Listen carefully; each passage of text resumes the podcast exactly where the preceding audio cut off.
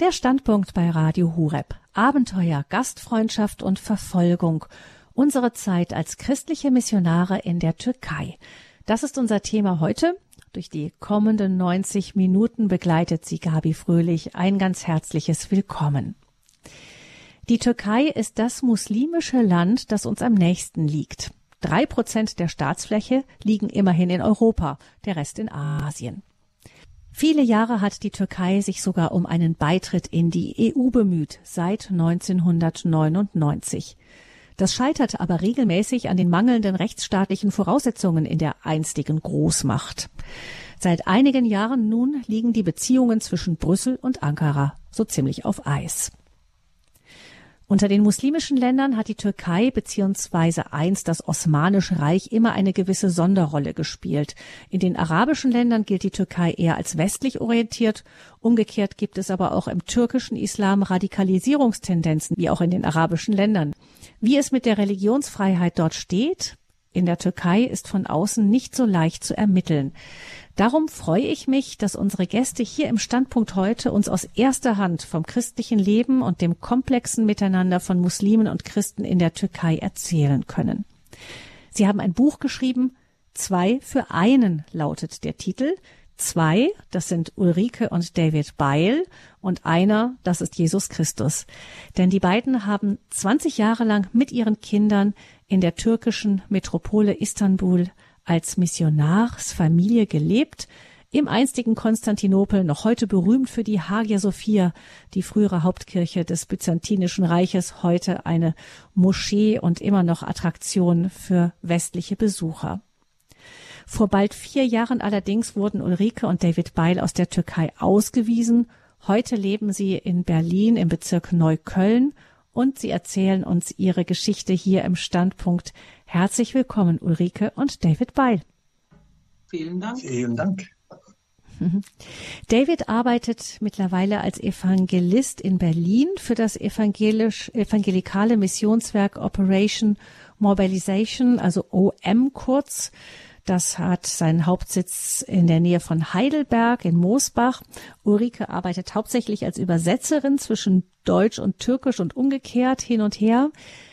Und ihr habt eben lange Jahre in der Türkei gelebt mit euren Kindern und seid eben vor vier bis fünf Jahren von dort ausgewiesen worden. Also Davids ähm, Aufenthaltsgenehmigung wurde nicht mehr verlängert. Das hatte auch mit dem, mit der Arbeit als Missionar oder hatte damit zu tun. Wie es dazu kam, das werdet ihr uns genauer erzählen heute in der Sendung. Vielleicht jetzt mal ganz kurz der Blick auf das Hier und Heute, wo ihr jetzt gerade im Einsatz seid. Ihr seid weiterhin auch mit euren äh, Türkischkenntnissen mittlerweile ja perfektioniert unter türkischen Bewohnern von Berlin auch aktiv. Ähm, David, du bist eben Evangelist dort. Wie sieht deine Arbeit aus? Ja, es ist äh, ein bisschen ähnlich, als was wir in der Türkei gemacht haben, indem ich oft mit Türken Gespräch sind und es gehe ich auf der Straße. Ich freue mich für die offen die Freiheit, die wir hier in Deutschland haben. Äh, eigentlich in der Türkei gesetzlicherweise gibt es auch das gleiche Freiheit, dass ein Mann kann sein Glauben also ohne Probleme erzählen, auch in der Türkei gesetzlicherweise, aber in der Tat ist es nicht immer so. Aber wir sind unterwegs auch mit einer türkischsprachigen Gemeinde hier in Berlin und machen wir dann auch, wie gesagt, Einsätze hier jede Woche, dann auch ein paar Mal im Jahr.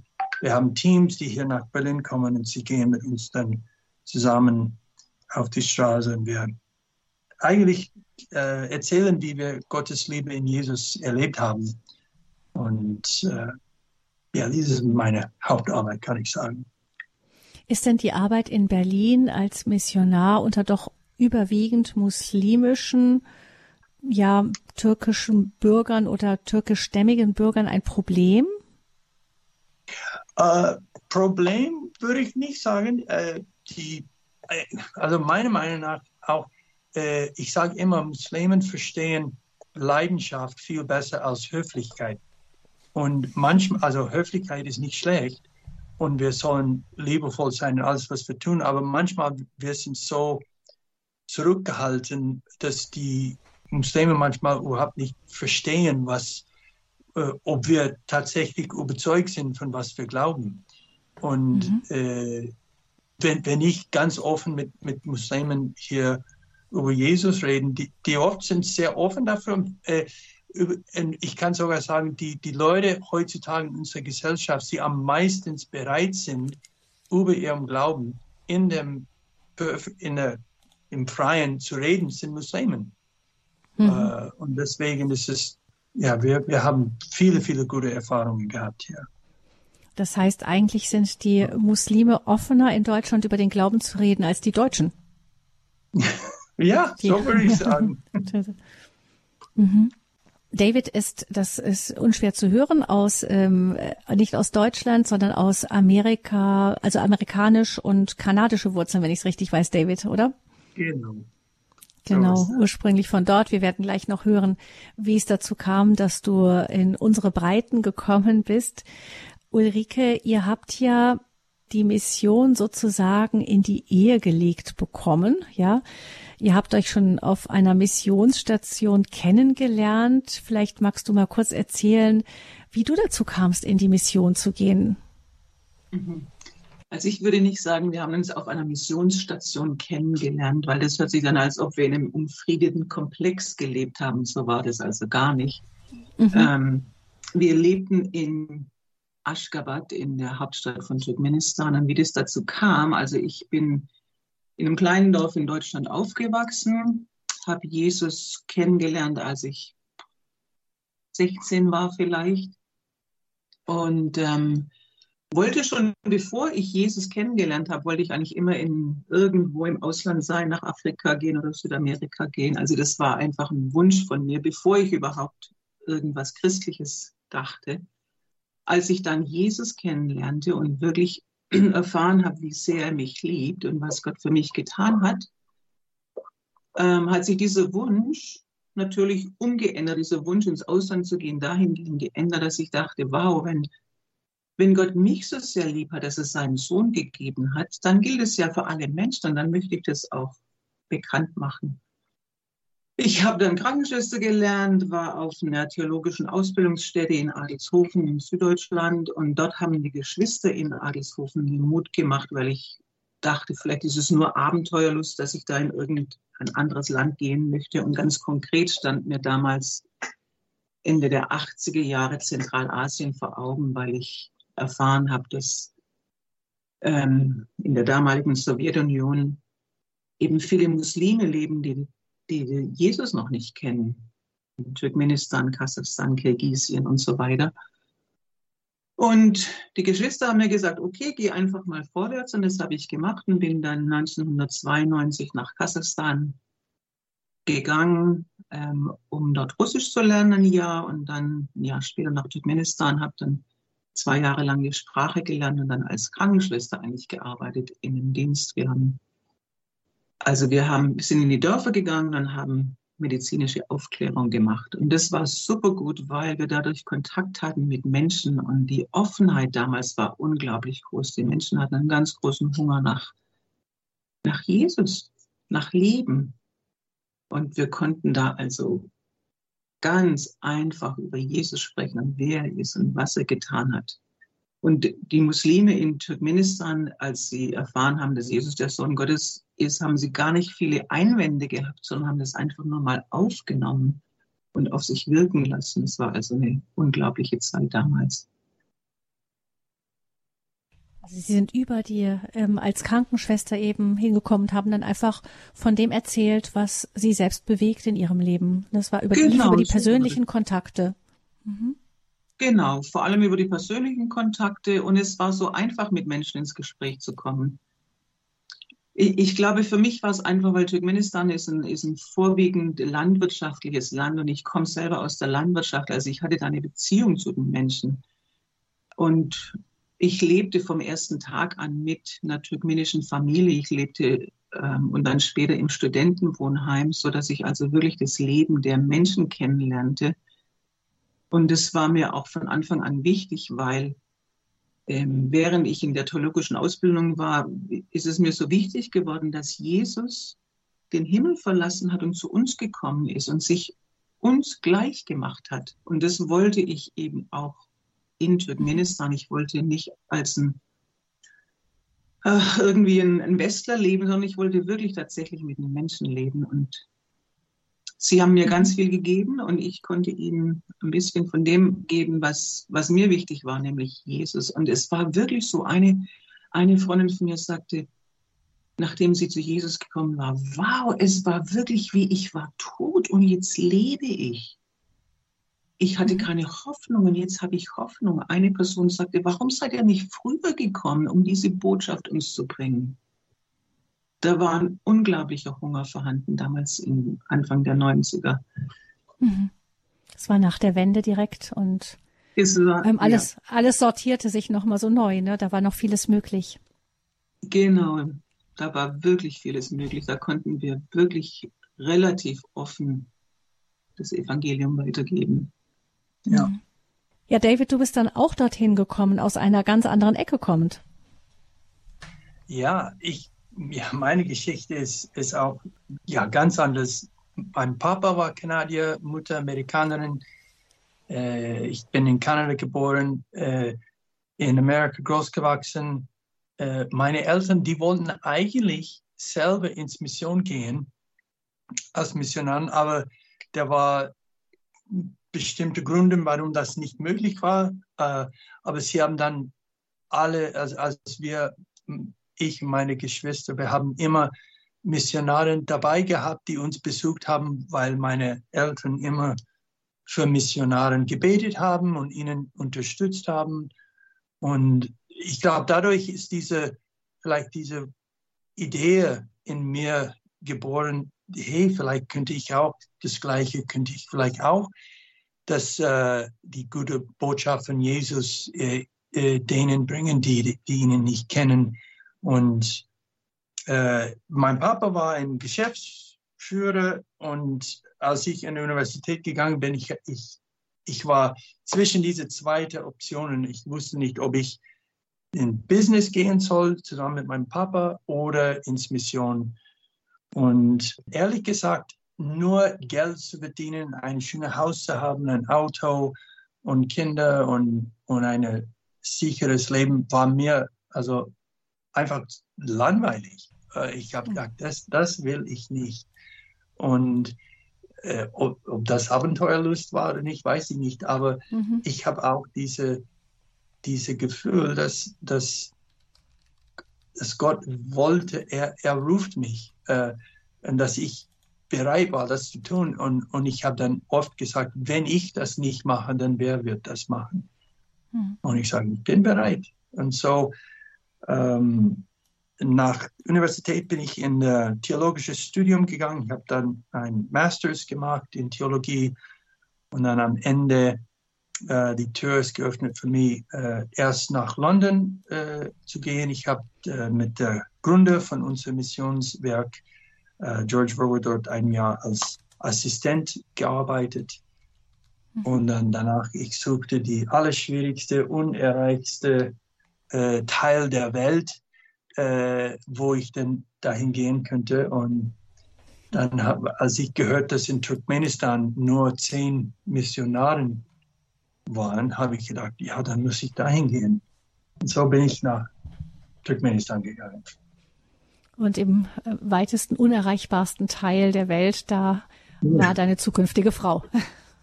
Ja, richtig. Ihr habt euch dort kennengelernt und ähm, euch dann auch dann entschieden, dass ihr heiraten möchtet. War euch beiden klar, dass ihr ähm, auch als Familie weiter als Missionare tätig sein wolltet? Ja, also als wir geheiratet haben, ich glaube, also ich zumindest habe nicht sofort an Familie gedacht, sondern mir war einfach nur klar, wir werden jetzt als Ehepaar gemeinsam den Weg weitergehen. Wir wollten eigentlich in Turkmenistan bleiben, aber das war leider nicht so, weil wir wurden dann, nachdem wir geheiratet hatten und wir äh, gemeinsam nach Amerika gegangen waren, um Davids Familie zu besuchen, lernten wir dann dort das, das Visum und also dass wir kein Visum mehr erhalten würden für Turkmenistan, weil es damals Ende der 90er dann anfing, dass das Land die Ausländer rauswarf und so konnten wir nicht mehr zurück nach Turkmenistan. Genau, das war also ein ziemlicher Einschnitt für uns, weil ich hatte eigentlich gedacht, Turkmenistan ist das Land, in dem ich mein ganzes Leben lang verbringen werde. Und es waren nur sechs kurze Jahre. Hm. Ja, inzwischen hatten wir dann ein, ein Kind. Unser erster Sohn war geboren und wir mussten dann überlegen, was machen wir, wo gehen wir hin. Und für uns war es dann eigentlich ein mehr oder weniger ein logischer Schluss, in die Türkei zu ziehen. Zum einen, weil die Sprache ähnlich ist, zum anderen, weil es ein relativ offenes Land ist. Ich hätte, ich wäre lieber nach Afghanistan gegangen, aber da David öffentlich evangelisieren wollte, öffentlich Jesus bekannt machen wollte, war Afghanistan keine Option für uns. Und so sind wir dann in die Türkei gekommen mit einem sechs, sechs Wochen alten Baby. Ja. Was haben eure Familien dazu gesagt, dass ihr euch solche Länder aussucht? Die waren wahrscheinlich auch froh, dass es nicht nach Afghanistan ging, kann ich mir vorstellen. Ja, aber das ist auch der Unterschied, weil, wie gesagt, meine Eltern, die wollten selber ins Mission gehen. Deswegen, sie haben sich gefreut. Aber mein Papa, es war sehr hart für ihn. Also er hat sogar geweint, als er Gott ihn selber gezeigt hat, dass, dass ja, du sollst deinen Sohn ins Mission schicken. Und weil er wollte, dass ich dann mein Leben lang mit ihm zusammen in die gleiche Business arbeiten würde. Aber die haben sich von Herzen gefreut. Aber für meine Eltern war es ein bisschen schwieriger. Ich kam eben aus einem kleinen Dorf von einer Bauernfamilie und da war eher der Gedanke, die Tochter bleibt zu Hause, die heiratet, die arbeitet dann als Krankenschwester in der Nähe und ist daheim. Für meine Eltern war es schwierig, dass wir weg waren oder dass ich weg war. Es, es wurde für, für meine Mutter dann ein bisschen einfacher, als äh, ich geheiratet habe und, und sie dann das Gefühl hatte, okay, jetzt ist sie nicht mehr ganz allein und und die Türkei war dann auch nochmal einfacher, weil die war doch sehr viel näher als jetzt in Turkmenistan, Zentralasien war irgendwie ganz weit weg für sie. Während die Türkei war doch mehr oder weniger unser Nachbar. Mhm. Ja. Es wurde dann also die Türkei. Wie war eure Ankunft dort in Istanbul? Äh, äh, also eigentlich war sie ganz ähm, antiklimaktisch, wie man es, also ich weiß nicht, ob das das richtige Wort ist. Wir sind mit zwei Koffern und einem Baby nach Istanbul gegangen, haben zunächst mal in Harem, in, einem Stadt, in dem Stadtteil Harem gewohnt, dem asiatischen Teil. Da war einfach nur eine Familie, die, eine ausländische Familie, die für ein paar Wochen in ihr Heimatland gegangen waren. Die haben uns die Wohnung zur Verfügung gestellt, sodass wir da erstmal ankommen konnten haben dann später mit einer türkischen Frau zusammen gewohnt und danach ja. gingen wir nach Bursa für ein Jahr ja. zum Sprachstudium. Ja. Genau. Ich habe in Turkmenistan, ich wollte Turkmenisch lernen, aber in der Tat habe ich äh, Russisch gelernt, weil so viele Leute damals äh, mehr Russisch geredet haben. Aber Ulrike könnte auch Russisch sowie Turkmenisch. Und, und das war eine große Segen für uns am Anfang, weil Turkmenisch und Türkisch so ähnlich sind, dass Ulrike könnte sogar von dem ersten Tag an also reden mit den mhm. Leuten, auch wenn das Turkmenisch war. Und dann Ulrike war, wir waren sehr schnell, also sprachfähig in diesem Sinn. Wegen dir. Wegen mir. Was nicht heißt, dass also die ich trotzdem noch Türkisch lernen musste und es auch gemacht habe. Ich hatte dann in Bursa ein junges äh, Nachbarmädchen, die jeden Tag nach der Schule bei mir vorbeikam und mir, mit mir eine Stunde oder anderthalb gesessen hat und Türkisch gelernt hat. Während David dann in eine Sprachschule ging und ich mit, den, mit unserem ersten Kind beschäftigt war. Und dann war das mhm. zweite, kam dann auch in Bursa äh, auf die Welt. Von daher war ich dann wirklich viel mehr mit den Kindern schon beschäftigt. Mhm. Und das Sprachstudium musste mehr oder weniger nebenher laufen. Ja, das Leben gerade mit Kindern, die ähm, verbinden einen ja oft mit auch der mit dem gesellschaftlichen Umfeld, nicht? Wenn man mit Kindern unterwegs mhm. ist, ist das ja auch so ein Türöffner. War das für euch auch so? Gerade für dich speziell, Ulrike? Also für mich auf jeden Fall, weil Türken sind einfach ein kinderliebendes Volk. Sie lieben kleine Kinder, nicht nur die Frauen, sondern auch die Männer. Und es gibt da immer also Kontakte. Und als ich dann auf den Spielplatz gegangen mit, bin mit den Kindern, gab es also sofort Kontakte. Das war also kein Problem. Ich glaube, das war für David ein bisschen anders. Du meinst mit den Kindern? Nein, nein, mit den Kontakten. Oh, ja. Weiß ich nicht. Ja, es, es war leicht. Äh, Türken sind offen, die manchmal die Türken sagen, also das Deutsche kalt sind. Also die, die meinen damit, dass Deutsche oft, äh, also von ihrem sich zurückgehalten sind. Also ich finde das nicht so, aber ich, ich verstehe, warum sie manchmal denken, so Türken, Türken, die lieben auch normalerweise Ausländer. Sie sind sehr freundlich gegenüber Ausländern, vor allem, vor allem Leute aus westlichen Ländern, kann ich sagen. Deswegen, es war es war like, das Problem war am Anfang nur, dass ich nicht so gut Türkisch reden könnte, aber mit, mhm. es hat eineinhalb Stunden, ein, eineinhalb Jahre gedauert, bis wir dann richtig bereit waren, dann im Dienst anzufangen. Ihr habt ja, sagtet ihr am Anfang gleich mit einer türkischen Frau auch zusammengelebt. Ähm, war das auch ähm, kulturell eine Herausforderung oder kanntet ihr das alles eh schon von Turkmenistan? Also für mich war es kulturell eine Herausforderung in dem Sinn, die Turkmenen sind, ähm, sie sagen von sich selbst, sie sind ein kaltblütiges Volk. Sie, sie, sie geben ihre Emotionen nicht so leicht preis und sind eher, hm, soll ich das sagen, demütige Leute. Also sie, sie nehmen sich zurück und bin jemand, ich bin von Natur aus eher still und ruhig. Und wenn ich dann den ganzen Abend zum Beispiel in einem türkmenischen, bei, einem, bei Turkmenen gesessen habe und kaum was gesprochen haben, dann hörte ich hinterher, wie sie sagten, hast du gesehen, was für eine intelligente Frau das ist? Die hat gar nicht viel geredet, dachte ich, wow, okay.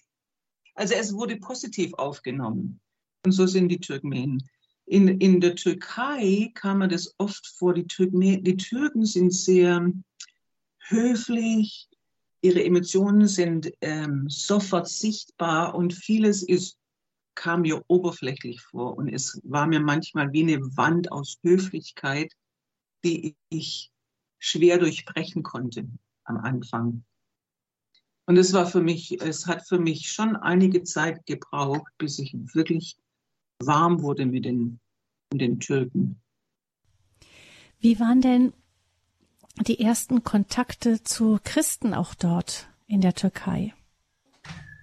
Die, die Christen sind eine ganz kleine Minderheit und das gilt auch so, sowohl für Ausländer als für die, vor allem die, die türkische Christen sind eine ganz kleine Minderheit. In, wir haben doch so Christen, die, die Armenierin sind oder von syrischer Hintergrund sind, die sind dann seit Generationen Christen. Aber da gibt es auch eine wachsende Zahl von ehemaligen Muslimen, die, die Jesus nachfolgen. Und, und die freuen sich sehr, wenn Leute wie wir in der Türkei kommen, um ihnen zu helfen. Also es von Anfang an, es war sehr gut. Also unsere ersten Kontakte hatten wir in Bursa, als wir dort eben die Sprache studierten und wir wir waren nicht Teil der türkischen Gemeinde, weil die türkische Gemeinde damals war noch sehr klein und sie, sie wollten nicht so viele ausländische Christen in ihren Reihen haben, damit, weil sonst wäre es keine türkische Gemeinde mehr gewesen. Und deswegen hatten wir einen äh, internationalen Gottesdienst in den gleichen Räumen wie die türkische Gemeinde. Und diese internationale Gemeinde bestand vor allem aus Afrikanern. Es waren afrikanische Studenten, die in Bursa Medizin studiert haben oder anderes. Mhm. Aber da hatten wir dann unsere ersten Kontakte eben auch mit den türkischen Gläubigen, weil wir uns nach dem Gottesdienst oder vor dem Gottesdienst gesehen haben und mit ihnen geredet haben. Und es waren sehr freundschaftliche Beziehungen. wie David sagte. Mhm. Also ich fühlte mich willkommen. Ja. Ihr habt uns für diese Sendung auch ähm, türkische christliche Musik mitgebracht. Ähm, David, magst du uns ein paar Worte dazu sagen, bevor wir ein erstes Lied hören? Ja, ähm, wir haben eine türkische Bruder, der in, in Deutschland großgewachsen ist und äh, er hat äh, Musik gemacht, der äh, eigentlich ist es nicht so typisch türkisch, aber es ist, es ist eine Mischung von türkisch und deutsch. Und äh, äh, da er in Deutschland großgewachsen ist und er ist ein super Gitarrespieler, also er hat sogar Rockmusik gemacht, bevor er zum Glauben gekommen ist. Und äh, er war so überzeugt von was Jesus in seinem Leben gemacht hat. Er hat ein Album gemacht, wo er die, die Geschichte von, von wie er zum Glauben gekommen ist, äh, erzählt hat. Und er hat das dann aufgenommen auf Englisch und auf Türkisch. Und äh, dieses Lied ist, ist eins davon, der erzählt, wie sein Leben war, bevor er zum Glauben gekommen ist und dann wie er so Freiheit und Vergebung in Jesus erlebt hat. Wie ist sein Name? Bilge Ileri heißt er. Gut, dann hören wir jetzt ein Lied von Bilge Ileri.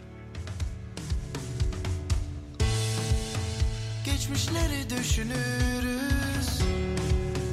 Geride bıraktığımız yolları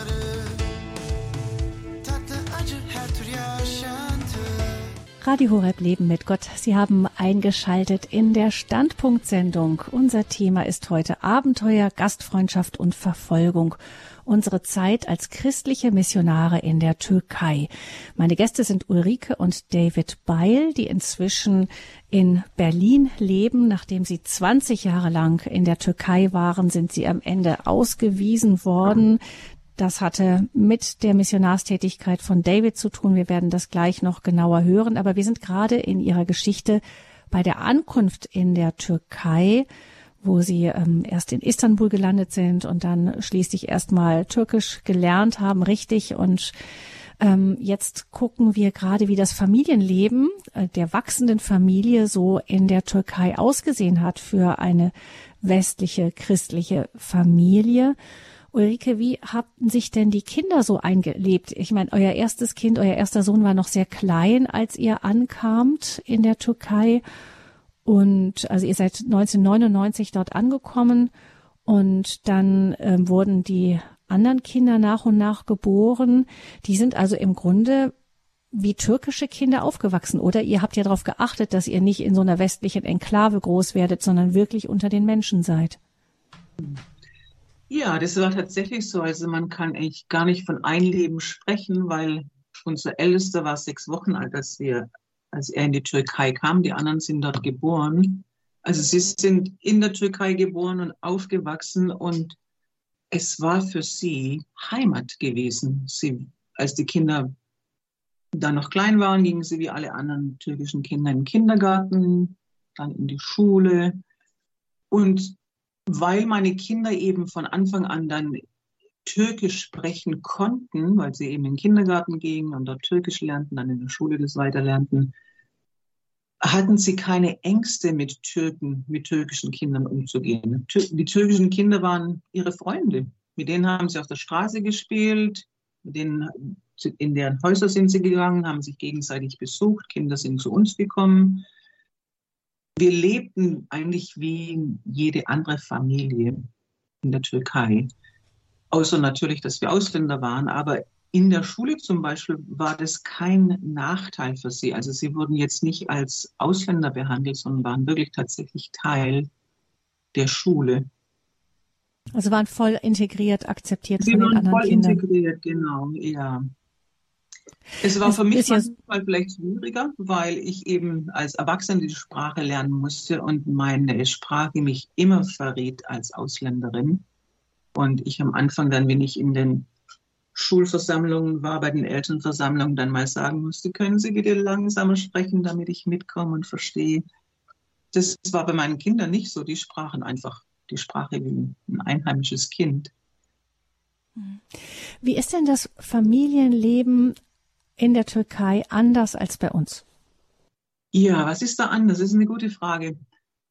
Also was, was die Frauen mir zum Beispiel später sagten, sie sagten, du, wir haben dich beobachtet und du hast deinen Kindern, du hast deine Kinder auf Bäume steigen lassen und du bist mit deinen Kindern, wir haben das gesehen, im Regen spazieren gegangen und du hast, ähm, du hast sie laufen lassen. Türkische Mütter sind sehr viel vorsichtiger, weil da ist sehr viel Angst äh, vorhanden, dass irgendwas passieren könnte. So wird den Kindern immer gesagt, renn nicht, sonst wirst du fallen oder tu dies nicht, sonst wirst du schwitzen und dann wirst du krank werden. Ähm, geh nicht in Regen raus, dann wirst du krank. Und das ist das eine. Das andere ist, meine Kinder haben, also da habe ich sie wahrscheinlich wirklich deutsch erzogen. Sie sind abends um acht oder neun waren sie im Bett.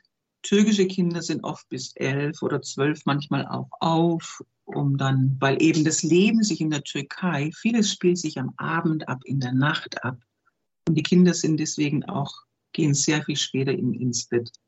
In den Elternversammlungen zum Beispiel in der Grundschule sagten dann die Lehrerinnen, haben gesagt, und passt bitte darauf auf, dass ihr Kinder auch rechtzeitig ins Bett kommen, dass sie dann um zehn abends tatsächlich auch im Bett sind, was bei uns in Deutschland schon längst über die Bettzeit von einem Grundschulkind gewesen wäre.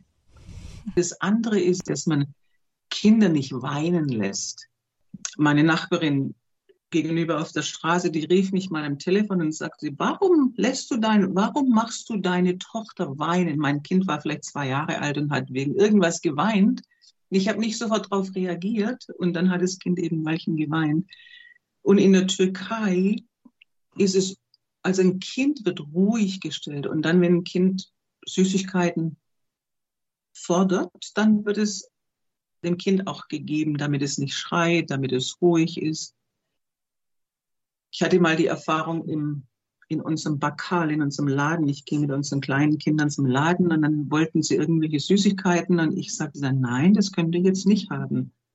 Und als sie dann rumgequengelt hatten, das sagte dann der Verkäufer, wenn du ihnen das nicht gibst, dann werde ich es ihnen geben, damit sie still sind.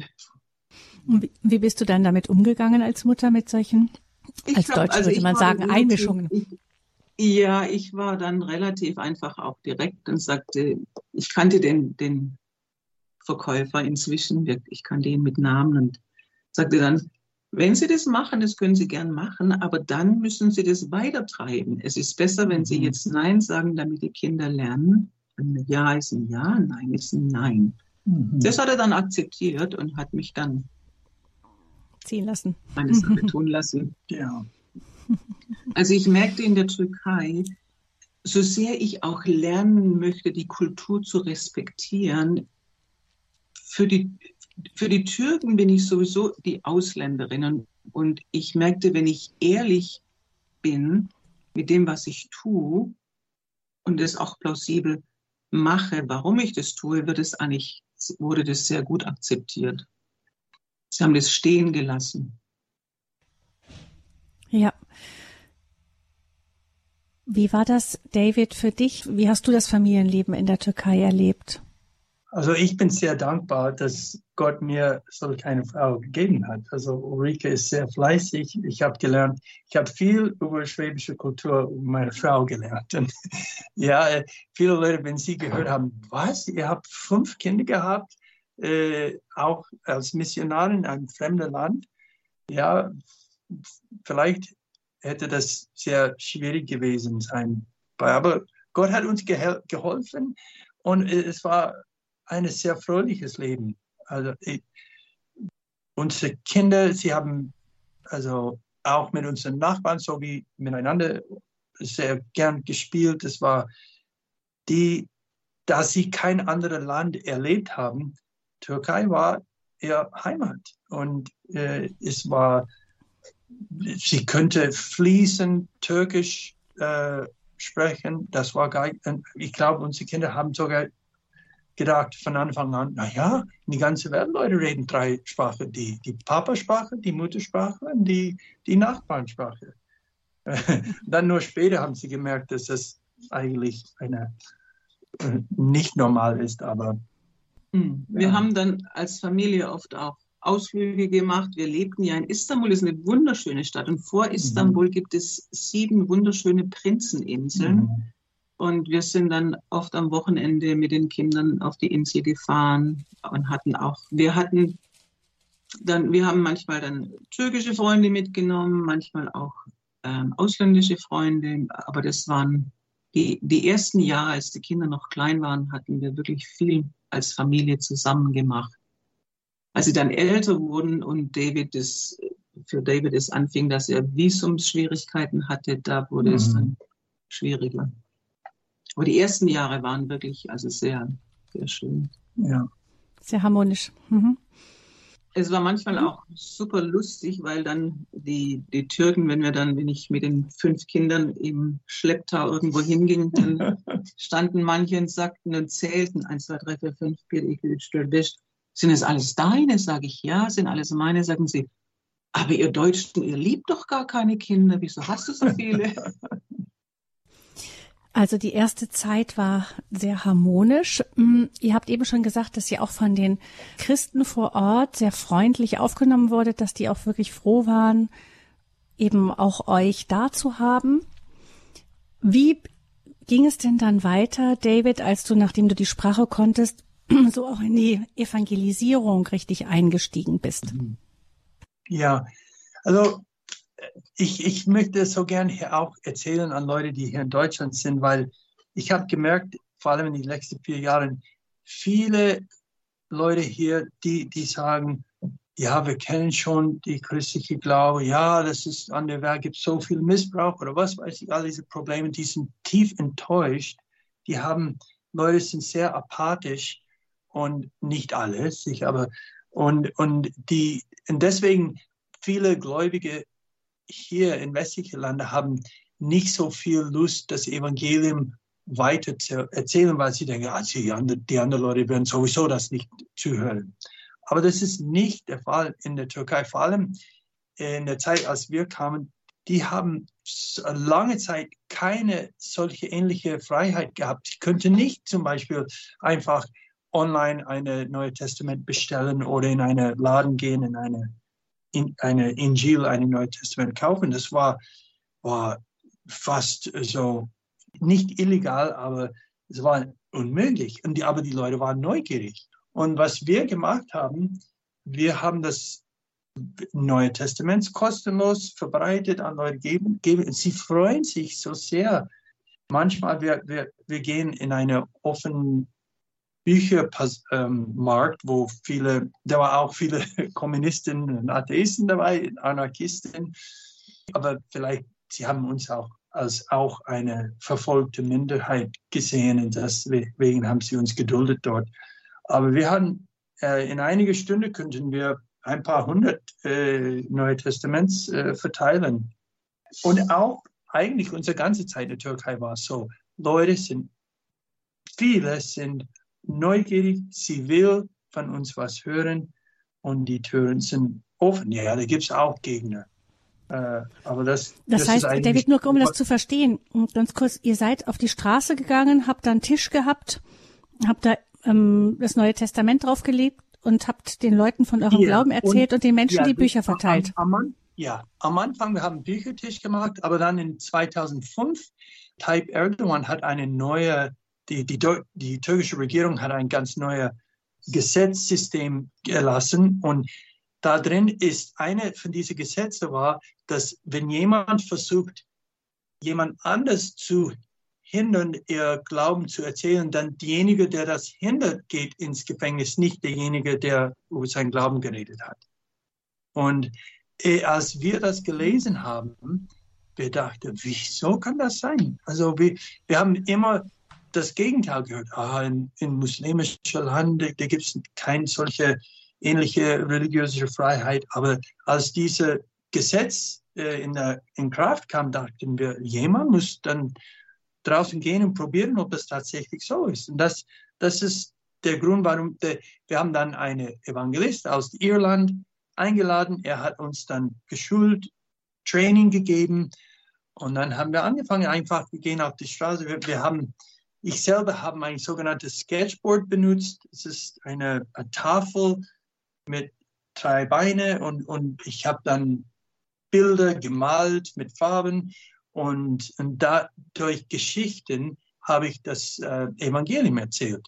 Und ich mache das in die Stadt mit, also Istanbul ist eine groß, Großstadt mit, mit also Millionen von Leuten. Und, und wenn du in die Stadtmitte gehst, da gibt es Leute überall. Und wie, wie ich gesagt habe, dass so viele davon neugierig sind, wenn ich das gemacht habe, da war immer 10 bis 50 Leute, die stehen geblieben sind und zugehört haben. Und, und dadurch könnte ich dann so sehr leicht äh, in Gespräch kommen mit Leuten über Jesus. Und, und wie gesagt, viele waren offen. Das war, äh, ja, es war eigentlich nicht eine Überraschung. Ich habe das irgendwie erwartet, aber ich habe über die Jahre gemerkt, dass viele äh, Christen waren überrascht, als sie gehört haben, dass das Museen so offen sind. Mhm. Wie war das denn, Ulrike, für dich zu wissen, dass dein Mann sich dahinstellt und ähm, auf der Straße mitten in der türkischen Großstadt vom christlichen Glauben erzählt. Ich meine, eines ist es ja, ob man als Ausländer lebt und die Leute wissen, dass man Christ ist und das wird irgendwie so respektiert. Und das andere ist es, gerade in einem muslimischen Staat, dass man versucht, ähm, Menschen mit der Botschaft Jesu Christi bekannt zu machen. Mhm. Also ich persönlich bin jetzt kein Evangelist, aber ich habe gesehen, dass David jedes Mal, wenn er von, von so einem Einsatz heimkam, unglaublich erfüllt und glücklich war. Es hat ihm gut getan. Was mir größere Schwierigkeiten gemacht hat, und das hört sich vielleicht komisch an, war, dass eben, was David da angefangen hatte, dass das eben eine große Debatte innerhalb der Missionars-Community ausgelöst hat kann man das tun? Ist es nicht zu so gefährlich? Und ist es nicht vielleicht kulturell angepasst und dies und jenes? Und ich bin ein Mensch, der sehr, der liebe Harmonie hat. Und diese Debatte, die da ausgelöst wird und dieses Hin und Her zwischen, ist es richtig, was er macht? Ist es nicht richtig, was er macht? Sollte er das vielleicht nicht machen? Bringt der andere in Gefahr damit und so weiter? Das hat mir viel mehr Schwierigkeiten gemacht, als David auf der Straße zu sehen. Hm. Wie ist denn das mit der Gefahr gewesen? Habt ihr euch da, David, wenn ihr da wart, gefährdet gefühlt auch? Also, also wenn wir auf die Zahlen gucken, also 95 Prozent von unseren Einsätzen waren einwand äh, problemlos, alles ist gut gegangen, gute Gespräche. Aber da war abends so, ja, einmal Leute haben uns auf uns Steine geworfen, einmal hat äh, jemand mich geschlagen und nicht nur mich, sondern der, mein Team, die, die, wir sind blutig geworden davon. Dann mehrere Mal haben Zuschauer die Polizei angerufen, die Polizei kamen äh, und die haben uns also mehrmals entweder gewarnt oder haben uns in der Polizeistation genommen und wir waren dann manchmal für einige Stunden dort. Manchmal haben das, sie dann auch tatsächlich versucht, mich abzuschieben. Aber was sehr gut war, ist, die türkische Justizsystem war immer noch in den Händen der Säkularen und viele Richter in der Türkei wussten, dass äh, sie waren sowieso nicht zufrieden mit all die Islamisierungsaktivitäten äh, der mhm. Regierung und sie wollten eher eine mehr säkularische Staat. Und da, was ich gemacht habe, sowieso nicht gegen das Gesetz war, wenn, wenn ich eine, zum Beispiel, wenn, wenn sie versucht haben, mich zu deportieren, äh, äh, ich habe dann dagegen einen mhm. Prozess, ja, ich habe ein, dagegen einen Prozess eröffnet und die Richter haben mich immer, äh, fast immer zu äh, für mich äh, freigesprochen. Und mhm. das war der Grund, warum ich dann so lange in der Türkei gesetzlicherweise äh, bleiben konnte. Weil die das heißt, ihr habt so, mhm. Ihr habt ja. den Widerstand erfahren, aber der ist dann von den Richtern damals immer wieder, ist das immer wieder aufgehoben worden, alles. Ähm, ihr hattet also die, die, das Recht auf eurer Seite, eben auch auf der, ja. offen auf der Straße über Jesus Christus genau. zu sprechen. Wie ist das gewesen? Dann irgendwann habt ihr aber dann doch gemerkt, dass das, was ihr getan habt, nicht ganz problemlos war. Es gab dann tatsächlich auch einen Mord innerhalb ihr eures eigenen Bekanntenkreises. Ja, das war 2007, als drei Männer in Malatya ermordet wurden, zwei türkische Brüder und ein Deutscher. Ähm, das war also für die ganze türkische, für die ganze christliche kleine Kommunität, Gemeinschaft, also wirklich ein, ein, ein Schlag. Und auch für uns. Und ich erhielt dann auch einen Anruf von meiner Mutter, die mir dann sagte, jetzt ist es Zeit, heimzukommen. Du weißt ja, was da ist und du hast fünf Kinder, für die du verantwortlich bist. Also jetzt ist es Zeit zu kommen.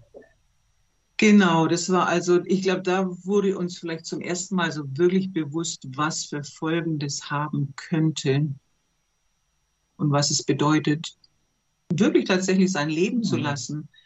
Aber da muss ich auch sagen, die, die türkischen Geschwister waren mir da eine unglaubliche, ein, ein unglaubliches Vorbild. Wir waren, nachdem die drei Morde geschehen waren, waren wir am nächsten Sonntag in einer türkischen Gemeinde im Gottesdienst und der Prediger sagte dann, das hat mich bis heute nicht losgelassen, er sagte, wir als kleine türkische Kirche, die völlig unbedeutend ist in den Augen der Welt, Gott hat uns gewürdigt, unser Leben zu geben, von, von, uns, von unseren Leuten, dass einige das Leben geben für Jesus. Und er sagte, vor 2000 Jahren kam Jesus demütig und sanftmütig reitend auf einem Esel und hat sein Leben für uns gegeben als Retter. Aber er wird wiederkommen und wird die Welt richten. Und wenn wir jetzt diese gute Botschaft von Jesus, dem Retter, nicht unseren muslimischen Geschwistern weitergeben, dann wehe uns. Jetzt erst recht müssen wir die Botschaft unter die Menschen bringen. Es hat mich unglaublich ermutigt, dass die Geschwister nicht gesagt haben, oh, wie furchtbar, sondern dass sie gesagt haben, nein, das Evangelium muss auf, unter die Leute. Und sie sagten dann, onlar bizi öldürebilirler, ama biz ölebiliriz. Das heißt, sie können uns umbringen, ist kein Problem, weil wir können sterben, wir haben ja Leben. Mhm das Vorbild der, der türkischen Christen dann hat euch geholfen, dann in der Situation auch ähm, auszuharren weiter in der Türkei. Mhm. Das war ja ein Attentat, was gezielt auch gegen Christen gerichtet war, Bibelverkauf und ähnliches mehr. Mhm. Ich habe mich gefragt, als ich das gelesen habe, auch, es ist ja so, dass es auf der einen Seite gibt es die Christen, wie die ihr Leben in einem Land wie in der Türkei leben können, also mehr oder weniger frei. Aber viel schwieriger ist ja die Religionsfreiheit für die Muslime. Also ein Moslem, der konvertiert und Christ wird, das ist ja ähm, im Grunde sind ja die Muslime haben weniger Religionsfreiheit in muslimischen Ländern als die Christen, oder? Ja, ja, ja. das ist richtig. Also Muslime, die konvertieren, haben wirklich mit Repressalien zu rechnen, sei es von der eigenen Familie, es kommt natürlich auf die Familie an, sei es von ihrem Arbeitgeber, wenn bekannt wird, dass sie Christen geworden sind, kann es gut sein, sie verlieren ihre Arbeit. In der Türkei ist es recht selten, dass jemand wirklich tatsächlich ermordet wird, anders als im Iran. Mhm. Aber es ist, ähm, ja, sie leben eben mit dieser Bedrohung über ihren Köpfen. Was passiert? Ja. Ja. Und auch mit einem gewissen Stigma wahrscheinlich. Ja, auch ja. mit einem Stigma. Also auf jeden Fall. Ich, ähm, eine, eine junge türkische Gläubige war mal bei uns zu Hause und als meine Nachbarin mit ihr redete und erfuhr, dass sie gläubig ist an Jesus, sagt sie, wow, du bist ein Volksverräter, wie kannst du mhm. nur? Ja. Also dieselbe Nachbarin, die euch toleriert hat ohne Probleme. Genau, dieselbe mhm. Nachbarin, die uns toleriert hat, mhm. ganz genau. Das ist ja. genau richtig. Mhm. Ja. Das heißt, ähm, das bedeutet für Muslime ist Christen zu werden ein echter, echter Schritt. Es ja. ist ein echter großer ja. Schritt, der überdacht werden muss. Ja. Und eine große Dienst, der Christen von Ausland machen für verfolgte Christen, ist, sie helfen ihnen mit ihrer Prozesskosten. Und ich habe das durch meine eigenen Erfahrungen äh, gelernt, dass wenn, wenn wir, um unsere Rechte zu verteidigen, äh, einen Prozess eröffnen müssen, diese christlichen Organisationen sind sehr hilfreich. Sie übernehmen die Kosten. Und was ich da, dadurch gelernt habe, ich kenne viele türkische Gläubige, sie haben Unrecht erlebt. Zum Beispiel, die, sie haben ihren Job verloren, weil sie Christ geworden sind.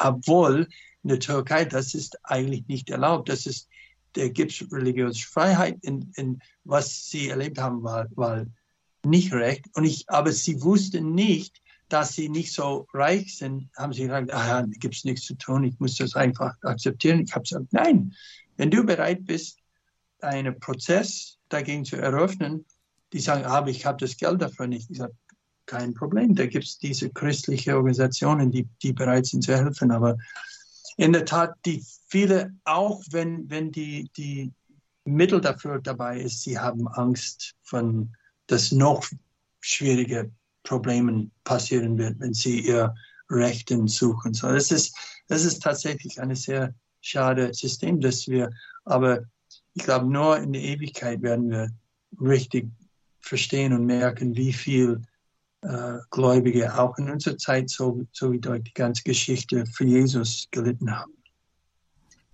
Und gleichzeitig, das möchte ich noch hinzufügen, und gleichzeitig, obwohl es diesen Druck gibt, habe ich den Mut der türkischen Christen hat ja. mir Mut gemacht. Zum Beispiel einmal erinnere ich mich, wir feierten Weihnachten und die türkischen Christen, einige von ihnen, sind mitten in Istanbul im Zentrum von Kadıköy, haben sie einen Umzug gemacht mit Schildern, wo sie sagten, das Kind in der Krippe ist der Retter geworden und haben öffentlich Jesus proklamiert. Also es war für mich unglaublich. Und ich habe mich, ich, ich habe mich gefreut und habe mich so ermutigt. Ja. Also sie haben, sie haben Jesus gefunden und es ist ihnen was wert, ja. weil sie haben Leben gefunden. Ja. Sie haben Liebe gefunden. Das kann ihnen ja. niemand nehmen. Ja. Und ich will so sehr, dass die Gläubigen hier in Deutschland wissen, dass ja, die, die türkische Kirche vielleicht klein ist, aber sie ist nicht schwach. Also es ist eine Ehre, zu ken kennen zu dürfen, diese türkische Gläubige. Da gibt es bestimmt äh, auch äh, ähnliche türkische Gläubige hier in Deutschland, aber was, was Gott macht unter Türken in der Türkei heutzutage ist wunderbar. Das Leben der Christen in der Türkei steht im Zentrum dieser Standpunktsendung, in der unsere Gäste sind Ulrike und David Beil. Sie haben 20 Jahre lang als christliche Missionare in der Türkei gelebt, mit ihrer Familie, mit ihren fünf Kindern, solange bis sie des Landes verwiesen wurden. Darum geht es gleich nach der nächsten Musik und zu der äh, würde ich David Beil noch mal kurz bitten, uns noch mal ein paar Worte zu sagen. Wieder ein Stück von jemandem, einem, einem türkischen Christen. Ja, dieses Lied ist eigentlich geschrieben von einer Deutsche, der, die, diejenige, der, die ums Leben gekommen ist, ermordet geworden ist mhm. äh, 2007 in, in der Türkei, Tilman Geske. Und das ist unglaublich, was er, er hat einige, einige Lieder geschrieben, also meistens für sich selber, aber eins davon, er hat das vor ein paar Jahren vorher geschrieben und das heißt hayatıma almaya layıksın. Das heißt, du Gott bist würdig, mein Leben zu nehmen. Und niemand hätte gedacht, dass, dass es tatsächlich so passieren würde. Aber äh, das ist der, der Deutsche, der dort auch mit ermordet wurde. Ja, Tilman hat eine, er hat ein paar Lieder auf Türkisch geschrieben, aber das war eins. Und es ist, ähm, die Titel ist Sevgisin, du bist Liebe, Gott. Und das ist eine sehr berühmte Lieder in der türkischen Gemeinde geworden, jetzt über die Jahre, seitdem er ums Leben gekommen ist. Ja, das Lied werden wir natürlich jetzt auch mit einer ganz besonderen inneren Anteilnahme hören. Also wir hören jetzt dieses Lied von dem Missionar, der 2007 sein Leben in der Türkei verloren hat.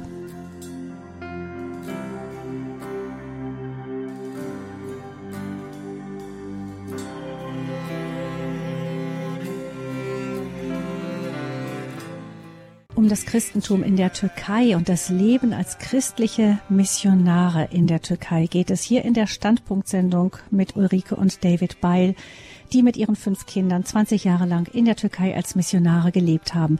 Das Lied, das wir gerade gehört haben, ist von Tilman Keske geschrieben worden, eine ganz besonders berührende Geschichte, weil er selber in der Türkei als Missionar sein Leben gelassen hat. Er ist einem Attentat auf eine auf eine Bibelverkaufsstelle zum Opfer gefallen im Jahr 2007. Das Lied hat er davor geschrieben. Es ist inzwischen, wie David Beil uns eben sagte, auch wirklich bekannt geworden unter Christen in der Türkei. Ein deutscher Missionar dort. Ähm, Ulrike und David Beil, als ihr die Nachricht gehört habt davon, wie das ähm, Tilman Keske und noch zwei türkische Christen ermordet wurden, wie habt ihr das aufgenommen damals? Also ich glaube, die erste Reaktion für mich war äh, Schock und Unglaube. Wow, sowas kann doch nicht vorkommen. Ja, und dann sank es in das Bewusstsein ein, weil dann David auch sagte, er würde zur Beerdigung fahren.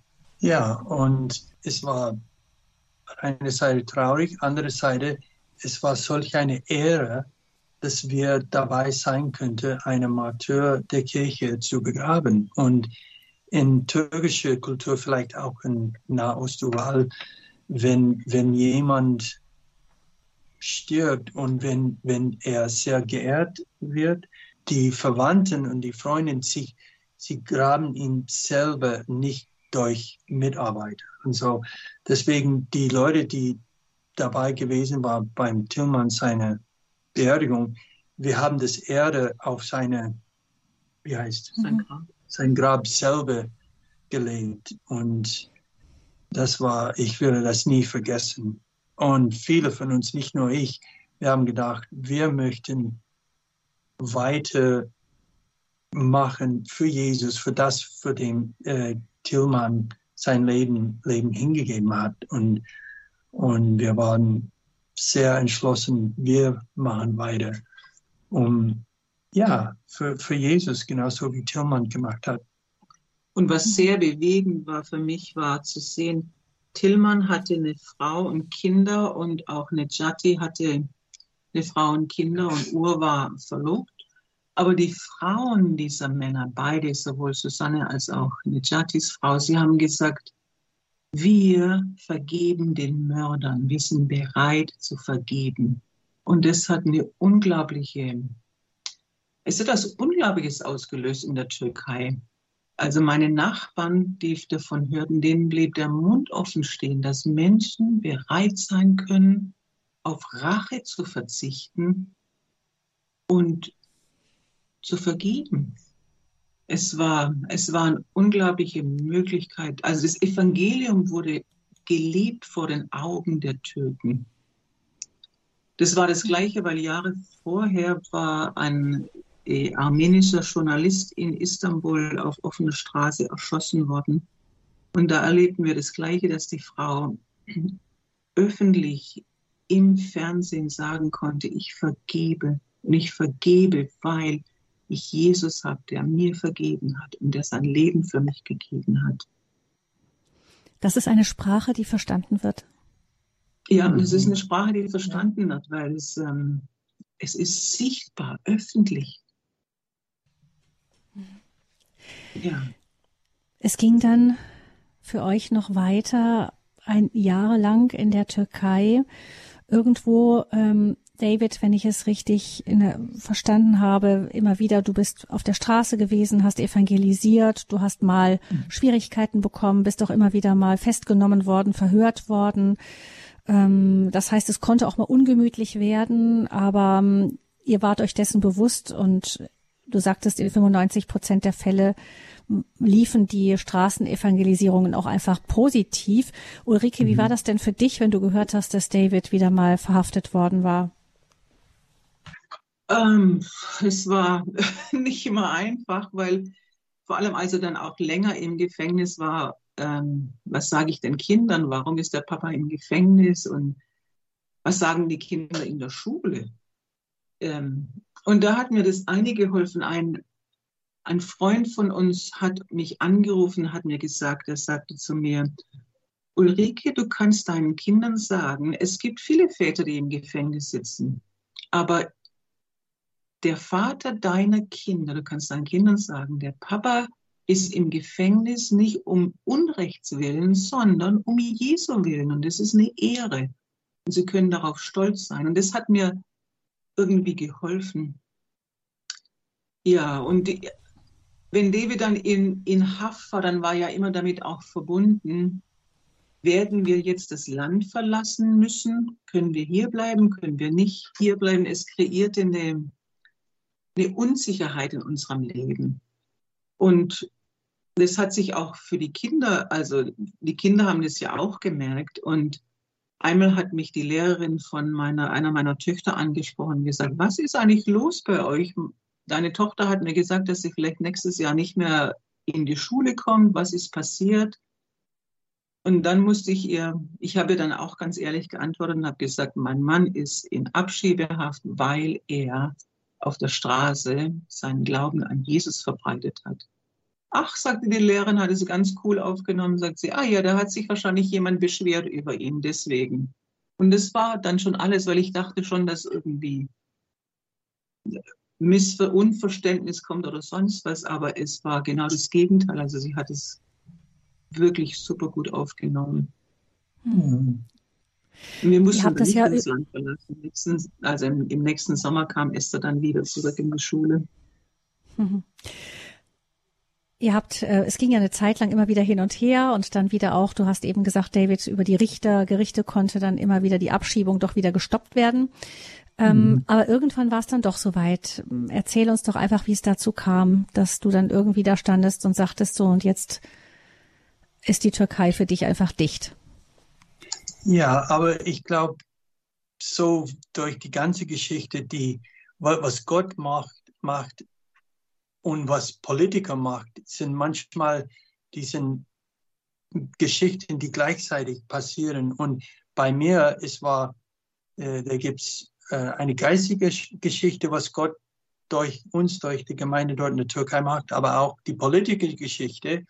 Und manchmal gehen sie zusammen in, der, in dem Sinn, dass äh, in der Türkei viele von äh, euch haben vielleicht gehört, da war eine äh, nachdem diese Putsch, nachdem sie versucht haben, einen Putsch zu schaffen in der Türkei, haben dann äh, Erdogan wollte, dass Amerika Fethullah Gulen zurück in die Türkei schickt. Er war irgendwie der Leiter dieser Putsch-Leute, haben sie so behauptet. Das ist ein anderes Thema. Aber als äh, die amerikanische Regierung ihn nicht gegeben haben, hat, hat dann die türkische Regierung eine amerikanische Missionar festgenommen und äh, er heißt Andrew Brunson und er war zwei Jahre lang im Gefängnis in der Türkei. Und das hat, gibt es alle diese politische Gründe dahin, dahinter. Aber am Ende dieser zwei Jahre, als er freigelassen war, ein Tag später bin ich nach Ankara äh, gefahren. Ich wollte, ich bin eingeladen in eine Konferenz dort als Redner.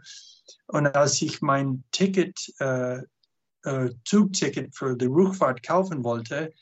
Die Polizei ist hingekommen, sie haben mich festgenommen und dann, ich war ein, eine Nacht dort im Haft in Ankara und dann nächsten Tag sagte, sagte sie mir, dass ich äh, in äh, spätestens zwei Wochen die Türkei verlassen musste. Und ja, das ist, das war schwierig für mich, weil die haben das damals versucht, das zu tun. Und wie ich gesagt habe, einer meiner Prozesse ist zum höchsten Gerichtshof der Türkei gegangen und die, diese Verfassungsgericht, sie haben gesagt, dass bis sie selber eine Entscheidung treffen könnte über meinen Fall, dürfte die türkische Regierung mich nicht deportieren. Und das war also in der Tat irgendwie wie ein Aufenthaltserlaubnis. Und, aber als der Regierung sagte, dass sie gehen musste, dann kam die amerikanische Botschaft und sagte, wir möchten keine Probleme haben hier, weil Andrew Brunson, dieser Fall war schon sehr, sehr anstrengend für uns. Bitte geh weg. Das war eigentlich nicht der Grund, warum ich gegangen bin. Die türkische, ich habe dann mit der Leiter, die äh, mehrere Leiter, äh, Kirchenleiter der türkischen Gemeinde geredet. Und die waren alle von der Meinung, David, jetzt ist nicht der Zeit, äh, einen größeren ähm, Kampf zu haben, über das besser lieber zu gehen. Und auch der Regierung hat mir sowieso gesagt, du musst nur eine, eine Ausreise machen und dann du kannst dann gleich danach wieder reinkommen. Das wird kein Problem sein. Ob sie das mit Ernst gemeint hat oder, oder ob sie gelügt hat, weiß ich nicht. Aber ein paar Wochen nachdem ich ausgefahren äh, bin, als ich versucht habe, dann wieder in die Türkei einzureisen, haben sie dann mir eine unbefristete Einreiseverbot gegeben und, und sie haben mich dann zurück nach Deutschland geschickt. Ähm, so das war dann für uns die Ende. Abgeschoben worden, im Grunde ins, in, nach Deutschland als Westler. Ja, abgeschoben ich, worden. Hm. Ja, der, der Grund war, ich bin mit einem Flug aus Deutschland in der Türkei geflogen und deswegen haben sie mich zurückgeschickt an den Ort, von dem ich geflogen bin. Mhm. Wie war das für euch, Ulrike, als ihr ähm, das erfahren habt? Für uns war es, für mich war es, irgendwie hatte ich das Gefühl gehabt, ich glaube, dass dieses Mal es nicht gut ausgeht. Aber ich hatte trotzdem Hoffnung, weil auch die, die Leute in Istanbul haben mir Hoffnung gemacht, haben gesagt, ja, David kommt wieder, er ist ja schon öfters weg gewesen und wir denken, er kommt wieder. Und als ich dann am Flughafen stand, um ihn abzuholen und er tatsächlich nicht ins Land rein durfte, das war, wow, dachte ich, das ist also jetzt das Ende. Das ist vorbei. Und ich war, ich war, ich war wirklich traurig, weil die Türkei ist mir, oder ich weiß nicht, vielleicht die Türkei nicht mal, aber die Menschen sind mir ans Herz gewachsen. Es war Heimat geworden und jetzt plötzlich sollten wir mhm. gehen. Es war also, es war schwierig. Auch für die Kinder war es schwierig, weil mhm. unsere zwei Ältesten waren schon weg, studierten schon, aber die drei kleineren, die waren noch da, die waren in der elften Klasse, zehnten Klasse und sechsten Klasse, also eigentlich ein schwieriges Alter, mhm. in Deutschland in der zwölften Klasse einzusteigen. Mhm. Ja, aber es blieb uns nichts anderes übrig und gleichzeitig in all diesen Schwierigkeiten, die, die wir erlebt haben, was ich eben erlebt habe, ist das eine auch, dass, dass die Schwierigkeiten uns mit den türkischen Geschwistern enger verbunden haben, weil die türkischen Geschwister, die erleben solche Dinge viel öfters als wir.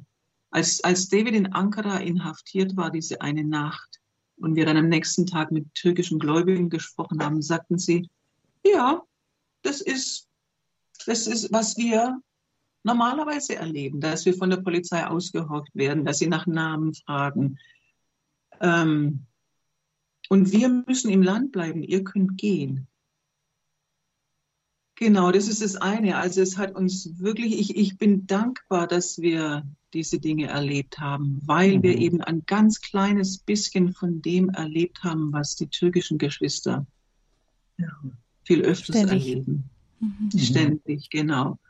Und als David, als eines Nachts David von der Polizei abgeholt wurde, nachts um elf, da waren es dann türkische Geschwister, die sofort gekommen sind und einfach nur mit mir gesessen sind und mit mir gebetet haben und mir Mut gemacht haben, weil sie genau wussten, was da vorging.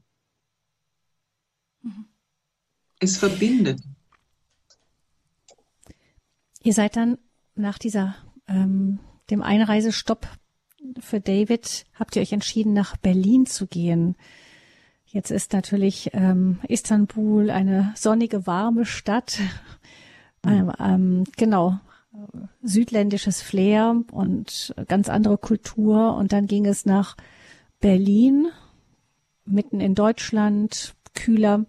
Ich kann mir vorstellen, der Wechsel war wirklich nicht leicht für die Familie. Nein, der Wechsel war nicht leicht. nach 27 Jahren ähm, Ausland nach Deutschland zurückzukommen, war, war ein Schock, muss ich ehrlich sagen. Also ich, im, im, als ich im Ausland war, hatte ich immer noch solche irgendwie Träume von Deutschland. Ja, die Deutsche Bahn ist pünktlich und ja, die Deutschen sind so und wir sind so. Als ich zurückkam, war alles ganz anders. Die Bahn war nicht mehr pünktlich. Ich habe als Krankenschwester das erste Jahr gearbeitet, wenn ich nachts türkische Familien besucht habe, um Insulinspritzen zu geben. War am Cottbuser Tor, wo meine Patienten waren, waren hingen die Drogenabhängigen rum.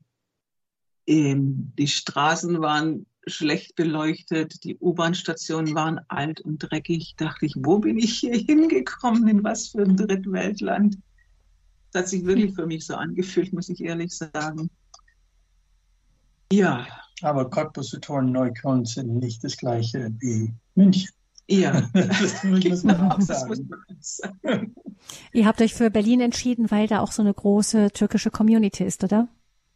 Es gab mehrere Gründe, warum wir uns für Berlin entschieden haben. Zum einen die türkische Community, aber das war nicht alles. Wir haben uns auch überlegt, was machen wir mit unseren Kindern? Die drei, die noch bei uns waren, also sie mhm. konnten kein in, in keine Abiturklasse mehr reinkommen, weil sie eben ähm, alles verpasst hatten. Und so suchten wir eine englischsprachige Schule. Und in Berlin gibt es das äh, John F. Kennedy Schule, gibt es die Schule und die hat die zwei der Kinder aufgenommen, sodass sie dann ihren, den, das letzte Schuljahr und zwei Schuljahre für das andere, für die andere Tochter eben in Englisch ablegen konnten. Und unser Jüngster ging dann in eine deutsche Schule. Was nicht einfach war, weil er aussieht wie ein Deutscher, aber in seinem Herzen denkt er und fühlt er wie ein Türke. Und für ihn war die deutsche Schule wirklich nicht einfach. Mhm. Was bedeutet das, wie im Herzen, wie ein Türke zu fühlen und zu denken? Zum, zum Beispiel, er kam heim und sagte, Mama, du glaubst gar nicht, wie die Kinder respektlos sind in der deutschen Schule. Die waren nicht respektlos, die, die, weil unsere deutschen Kinder und die Lehrer gucken sich auf Augenhöhe an. In der türkischen Schule ist der Lehrer eine wirkliche Respektsperson und sagt, Evet hocam, ja, Herr Lehrer, und ich, und es ist eine, es ist zumal ein riesiger Respekt vorhanden, aber gleichzeitig auch eine, eine menschliche Verbundenheit, die er hier in Deutschland nicht gesehen hat. Da ist zwar, wird zwar auf Augenhöhe der Schüler und der Lehrer angeguckt, aber sie haben keine jetzt nicht so eine intensive menschliche Beziehung. Mhm. Also unser Jüngster hat zum Beispiel dann, als wir gehen müssen, hat er gesagt, Mama, ich möchte unbedingt mich von meiner Grundschullehrerin verabschieden. Und diese Frau, die anderes zu tun gehabt hätte, die hat sich dann die Zeit genommen, um sich mit unserem Jüngsten und mir in einem Café zu treffen und anderthalb Stunden zu plaudern und zu reden, uns Gutes zu wünschen wow, dachte ich, unglaublich. Und diese, mhm. diese menschliche, diese Menschlichkeit, die fand er hier in Deutschland nicht. Hm. Gibt es etwas, was ihr von der Türkei mitgenommen habt nach Deutschland? Auch an Gewohnheiten und ähnlichem mehr, Haltungen?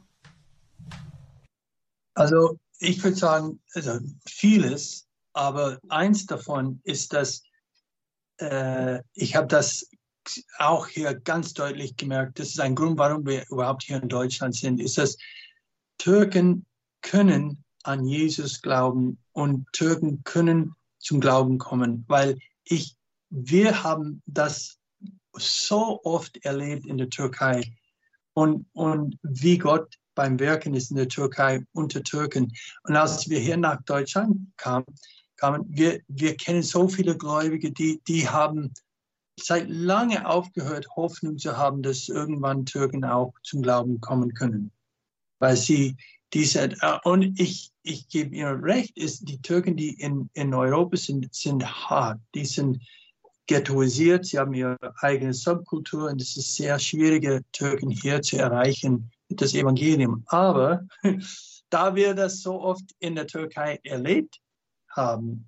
Wir wissen tatsächlich, dass Gott Türken auch liebt und Türken auch retten kann und rettet. Und was ich von der Türkei mitgebracht habe oder was ich, was ich sicher nicht umsetzen kann, weil ich bin Deutsch und wir Deutsches, wir sind nun mal, oder zumindest meine Generation, ich bin schon älter, mit unseren Gefühlen nicht so, nicht so großzügig, aber in der Türkei ist man mit Gefühlen großzügig, was das Weinen betrifft, was das Lachen betrifft, was das Anbeten betrifft. Ich, ich sehne mich danach, nach den Gottesdiensten in der Türkei, wo einfach im ganz normalen Gottesdienst mit einer großen Emotion Jesus angebetet wird, weil sie ihn von Herzen lieben. Und wir Deutsche, wir tun das auch, aber in einer anderen Art und Weise. Und die Türken haben mir also ein, ein Fenster geöffnet zu meinen eigenen Emotionen vielleicht. Ja. Mhm. Wie Sie beobachtet sind ein sehr barmherziges Volk und ich, ich, ich denke, da, wir, wir könnten uns super ergänzen. Hm. Wie beobachtet ihr denn so die aktuelle Berichterstattung aus der Türkei? Wo geht das Land hin nach eurer Beobachtung? Ja, also Gottes Wege sind höher als unsere. Und er hat einen Plan. Wer hätte gedacht, dass vor 40 Jahren, dass wenn die Ayatollah ins Macht kamen in Iran, dass, dass in die Jahren danach, dass Hunderttausenden von Iranern zum Glauben an Jesus kommen werden. Niemand hätte das gedacht, aber es ist tatsächlich passiert durch die Schwierigkeiten. Und äh, viele türkische äh, Pastoren in der Türkei, sie haben mir gesagt, dass die, der Mensch, der zurzeit in, in der Macht ist in der Türkei, ist die allerbeste Evangelist, die wir je gehabt haben in der Türkei, weil wegen ihm sind so viele Leute Deisten geworden und dann danach, you know, äh, einige davon sind zum Glauben gekommen an Jesus. So, wir wissen nicht, was Gott in all diese Schwierigkeiten macht. Also von, von ökonomischer her ist es unglaublich schwierig in der mhm. Türkei heutzutage. Leute sind arm, in, in, in Problemen überall und Schwierigkeiten und Ärger in der Gesellschaft. Es ist super schwierig. Die Wahl von vor einiger Woche, ja, es ist viele türkische Gläubige, sie haben vielleicht etwas anderes gewünscht, aber diejenige, mit dem ich geredet habe, sie sagte, Gott ist, äh, regiert immer noch und wir, wir vertrauen ihm.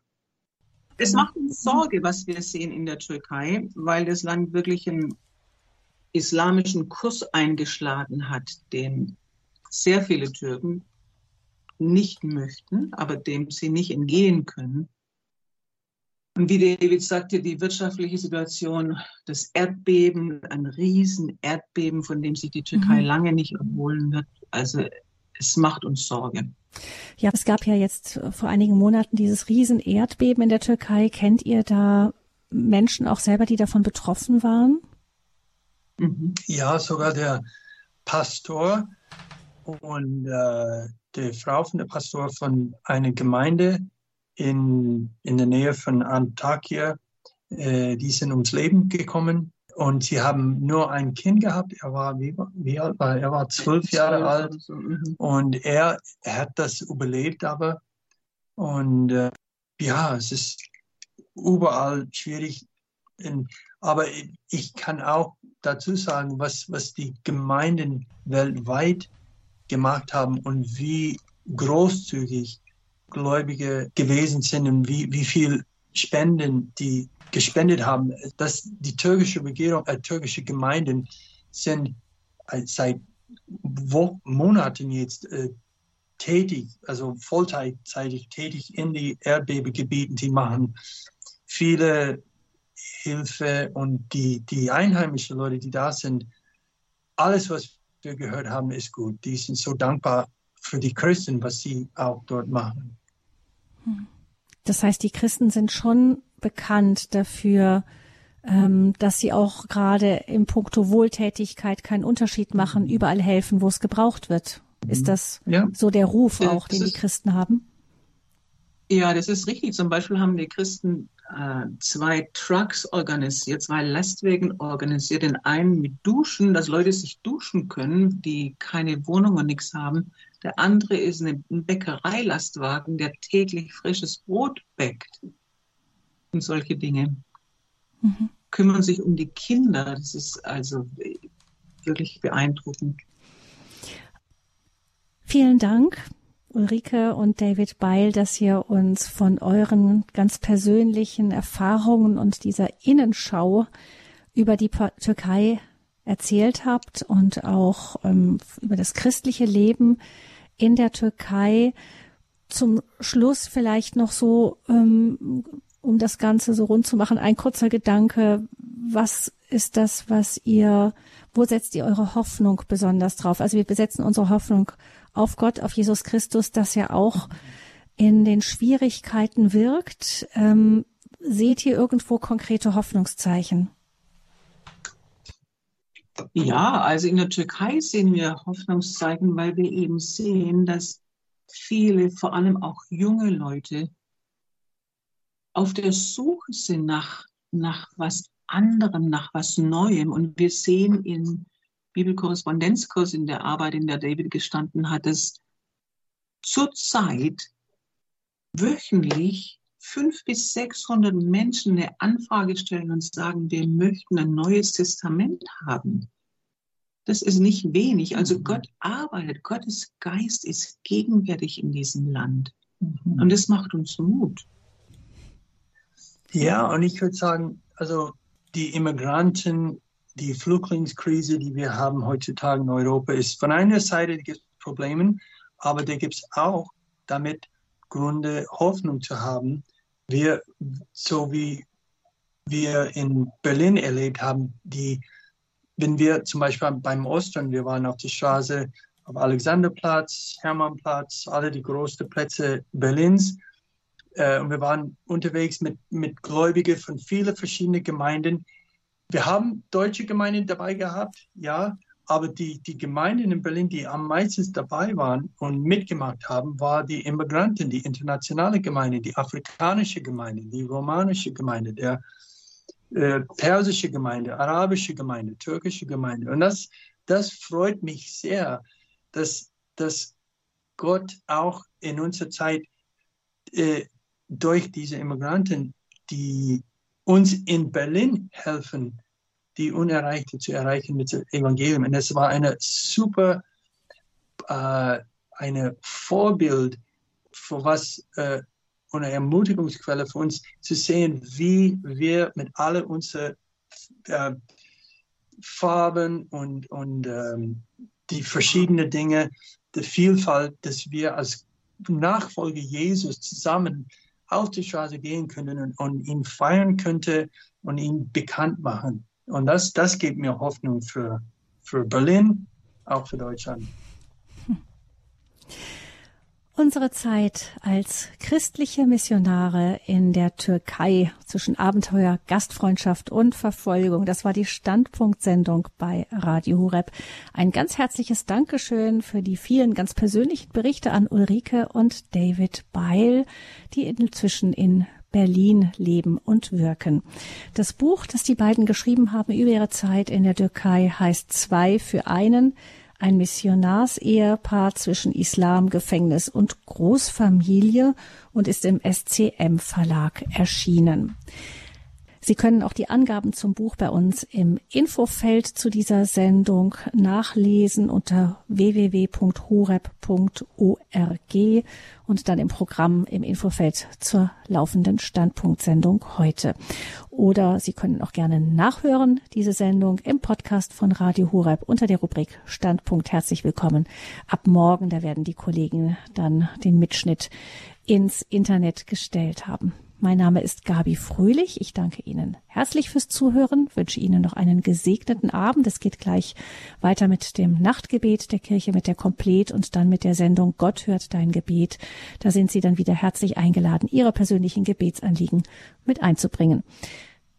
David Beil und Ulrike Beil würde ich bitten, zum Abschluss dieser Standpunktsendung noch ein Gebet mit und für uns zu sprechen. Herr Jesus, wir danken dir für alles, was du in unserer Zeit machst und wie du unter die Nationen in unserer Welt auch, überall in unserer Welt, aber auch hier in Deutschland, wie du arbeitest, wie du die, deine Liebe äh, sichtbar machst und wie du Seelen rettest. Und wir es ist eine große Ehre für uns, ein Teil davon zu sein in alles, was du hier durch dein Leib in unserem Land machst. Und wir geben dir die Ehre. Und wir beten für noch mehr, dass, dass wir sehen, noch mehr auch in unserer Zeit, wie die äh, äh, Muslimen und die Immigranten, die unter uns sind, wie sie auch diese Freude und Vergebung und Liebe in dir entdecken können. Amen. Herr Jesus, und ich möchte dich auch bitten für die türkische Gemeinde, für die Türkei. Ich bitte dich um deinen Frieden, um deinen Segen für die Türkei, auch für Deutschland. Ich bitte dich um deinen Frieden und Segen auch für den Sender Horeb und ich bitte dich für deinen Frieden und Segen für alle, die zuhören. In Jesu Namen. Amen. Amen. Und zum Schluss hören wir noch ein Lied wieder auf Türkisch und David Bay wird uns kurz sagen, worum es sich diesmal handelt. Ähm, da gibt es nicht nur türkische Gläubige, die Lieder geschrieben haben, da gibt es auch Missionaren wie wir, die durch die Jahre in Türkisch gelernt haben und auch Lieder geschrieben haben. Eins davon, Adrian Neutsch, sie hat, sie hat eine super Lied, Sana Hayranım. Wie sagt man auf Deutsch? Sana ich, ich staune über dich. Ja. Und das ist äh, eine Lieblingslied der türkischen Gemeinde heutzutage.